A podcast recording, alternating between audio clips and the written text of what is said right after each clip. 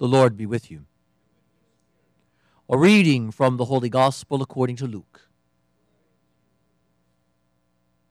Jesus said to his disciples, I have come to set the earth on fire, and how I wish it were already blazing. There is a baptism with which I must be baptized, and how great is my anguish until it is accomplished. Do you think that I have come to establish peace on the earth? No, I tell you, but rather division. From now on, a household of five will be divided three against two, and two against three. A father will be divided against his son, and a son against his father. A mother against her daughter and a daughter against her mother, a mother in law against her daughter in law, and a daughter in law against her mother in law. The Gospel of the Lord.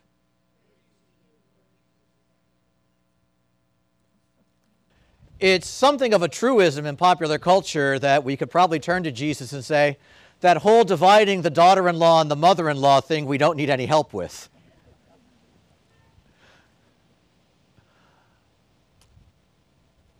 This is strikingly sharp language that Jesus uses in our reading from the Gospel of St. Luke today. Beginning with this desire to set the world on fire, to bring fire into the world, and how he longs for the fact that it still is not blazing. That there is a baptism with which he must be baptized, and there is anguish within him. Not longing, not desire, anguish in his heart that will remain until it happens. And when the Lord is speaking this way, he reminds us that he has come for a reason. And the reason for his coming is so great, it pulled him out of heaven to do it.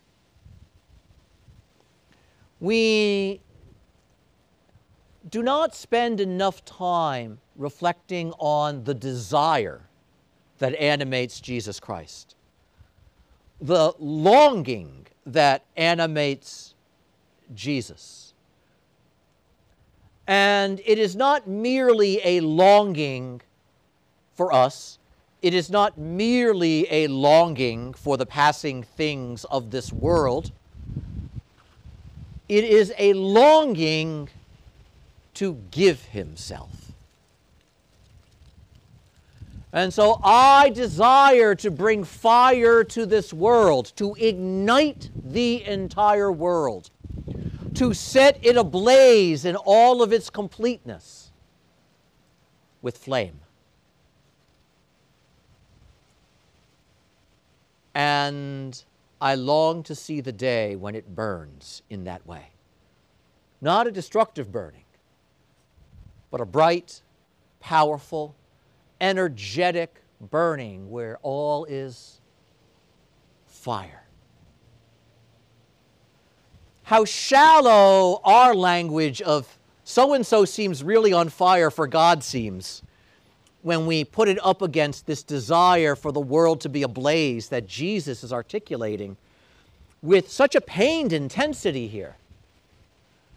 He speaks of the baptism with which he must be baptized.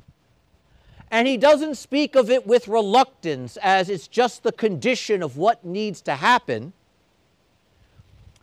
Rather, he is saying, My heart is anguished and unfulfilled in a certain sense until I reach that moment. And in speaking that way, the Lord is speaking out of the flame that burns in his heart. Out of the fire and the heat that is alive within him, a heat for the salvation of the world, a heat for the glory of God. And he longs with an anguished longing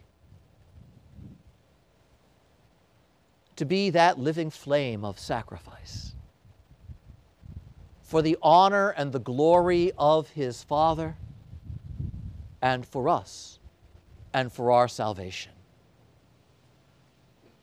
And it's out of this longing for the great work that he has come to do, the great self giving that he has come to accomplish, that he speaks now of division. And we have to recognize that. This is not Jesus making the trivial point of saying when you try to do good, you separate yourself from those who do bad. Rather, now he is speaking about there are those who will be touched by the flame and those who aren't. There are those who will open themselves to the fullness of this self giving, and there are those who won't. And this is going to distinguish one from the other because it will produce two very different ways of living, two very different ways of thinking, two very different ways of being religious. There is that religion which springs from the fire of the heart of Jesus Christ. There is that religion which takes as its starting point the self giving in this great depth that the Lord longs to accomplish. And then there is that lesser thing, that non reality, which keeps things safe. And so, note as the Lord is speaking here, it is not division for the sake of division. It is not division for the sake of merely separating, but it is rather a statement that as the fire that I have come to kindle begins to burn in this world, there will become, there will be a separation. As the baptism with which I will be baptized extends itself to others, there will be a separating, a pulling away. Because the Lord hasn't come to leave the world as it is. He has come for its redemption and its transformation. And time and again, and with increasing sharpness, we've heard the Lord make a similar point in our gospel readings this year that faith in me, belief in me, receiving the salvation that I bring to you must make a difference in your living and in your life. And I have not come that you have peace with the world around you. I have come that you have peace with God. And those are two very different kinds of peace.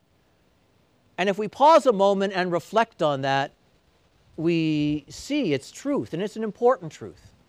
What passes for peace in this world, what passes for unity all too often in this world, is mere conformity. How many times have we experienced in our own families that awkward and painful peace because no one dares speak the truth about a situation. Because if I say it, he'll blow up or she'll be upset. How often do we see in society around us the tendency to shout down the inconvenient voice? How often do we see that there's a certain peace which is imposed by means of threat? and yet we call it peace. But nothing accomplished by violence is peace. Nothing sustained by violence is peace. Whether the violence is emotional or physical, whether the violence is economic or something else. And so note the Lord is saying, I didn't come for that. I didn't come to leave the world untroubled. I didn't come to leave you untroubled. I've come to bring your heart and your life into harmony and peace with God. And out of that peace, for you to have harmony with one another. Not a social peace, but a peace founded on my self giving, the Lord is saying. And that creates a necessary division because it rejects surrendering to the false peace of the world. It rejects living according to those standards. And that is not easy. But note the Lord says to his disciples repeatedly, I have come to call you out of the world. In other words, I have come to call you out of all of those forms of slavery in which you find yourself. I long to burn that away. I long for the baptism which overcomes and sets aside all of those things. And I long for it. And in speaking that way, the Lord is saying, I have a greater desire for your freedom than you do. I have a greater desire for your goodness than you do. However much you think you desire eternal happiness, I want it more for you than you do yourself. And I want you to begin to feel the blaze of that heat within me so that you can truly desire these things. What a challenging call that is from the gospel. And this is why, in this beautifully mysterious reading to the church in Ephesus, St. Paul speaks of an important grace calling upon the Father for whom all families are named.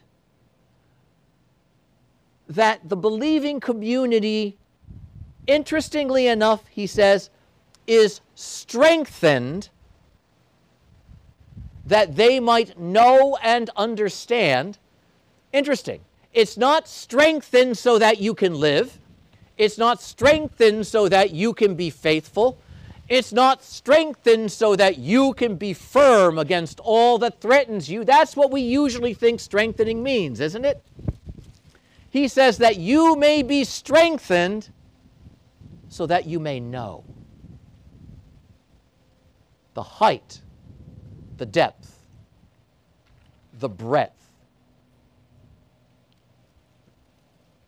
of the mystery. In other words, Paul is saying there's an element of what Jesus has done for us, an element of what God has done for us in Christ, his Son, that we must be strengthened to truly appreciate. To move into this knowledge beyond knowledge that Paul speaks of, this knowledge beyond knowing. What a curious expression this is. Into the narrowness of our minds, the narrowness of our hearts, which remain so narrow and constricted even when we flatter ourselves that we're our most open minded. Paul is saying we're too small to see something so great. We're too small to understand and appreciate something so majestic, something so expansive as this. And so his prayer is May the Lord stretch and strengthen your heart. What a remarkably beautiful prayer that is.